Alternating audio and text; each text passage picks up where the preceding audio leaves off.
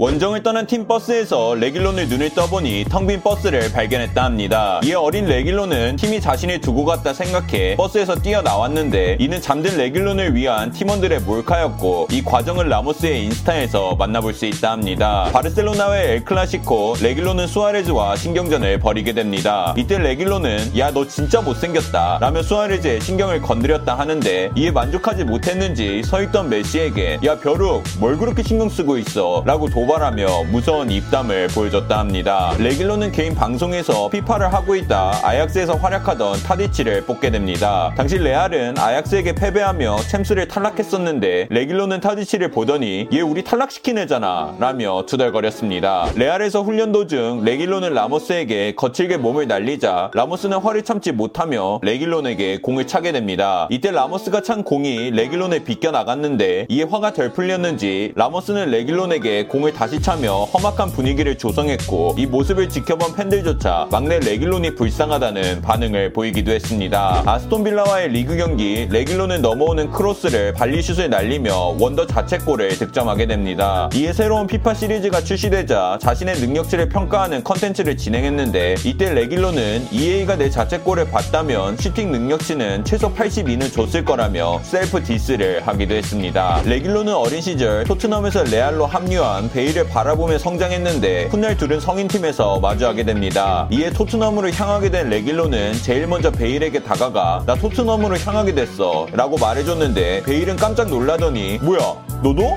나돈데? 라며 웃음을 보였었다 합니다. 2020 크리스마스 코로나 방역 규정에 레길론은 혼자 시간을 보내야 했는데 이에 무리뉴는 혼자 있을 레길론을 위해 고급 돼지고기를 선물하게 됩니다. 이는 스페인 지역 사람들에겐 엄청난 큰 선물을 의미하는데 막상 레길론은 아르헨티나 멤버들과 파티를 하며 시간을 보냈고 이 사실을 알게 된 무리뉴는 굉장히 실망했었다고 합니다. 세비야 임대 시절 레길론은 팀에 합류한 뒤 엄청난 경기력을 선보이며 팬들의 시선을 사로잡자 이에 한 팬은 세비야의 승리에 포장된 도넛을 필드 위로 던지며 그에게 감사함을 표시했고 레길론은 이 도넛을 집어들곤 환하게 웃으며 감사 인사를 전한 적이 있습니다. 레길론은 이적설에 EPL로부터 수많은 이적 제의를 받은 뒤 결국 토트넘을 선택하게 됩니다. 그는 선택한 이유를 말하며 무리뉴 때문이다 라고 대답했는데 실제로 레알에서 유스 시절을 보낸 레길론은 무리뉴의 레알을 보며 커왔고 가족들 또한 무리뉴의 엄청난 팬이라 그의 연락을 받았을 땐 토트넘을 선택하는 것은 매우 쉬운 결정이라 대답했습니다. 그의 여자친구 마르타는 200만 구독자를 가진 creator라 합니다. 실제로 둘은 서로 장난치는 컨텐츠는 물론 가끔씩은 기업의 후원을 받아 서로를 인터뷰하는 콘텐츠 같은 다양한 분야에서 활동하는 모습을 보여주기도 합니다. 레길론이 토트넘에 처음 입단했을 당시 그는 팀원들 앞에서 자신을 소개하는 시간을 갖게 됩니다. 이때 팀원들의 강요에 의해 반강제로 노래를 부르게 되는데 어떻게 보면 팀원에게 부끄러운 모습을 보여주며 친해져야 하는 시간 시간이지만 막상 레길론은 자신의 콘서트 마냥 무대를 삼켜버리며 한치의 부끄러움 없이 자신의 첫 무대를 소화하기도 했습니다. 뉴캐슬과의 경기 레길론은 코너킥을 앞두곤 심판에게 달려가 무언가를 설명하게 됩니다. 이때 레길로는 한 팬이 관중석에서 심정지에 쓰러진 사실을 목격하곤 경기를 멈춰달라 부탁한 것이었는데 다행히 이런 빠른 대처에 관중은 안정을 되찾을 수 있었으며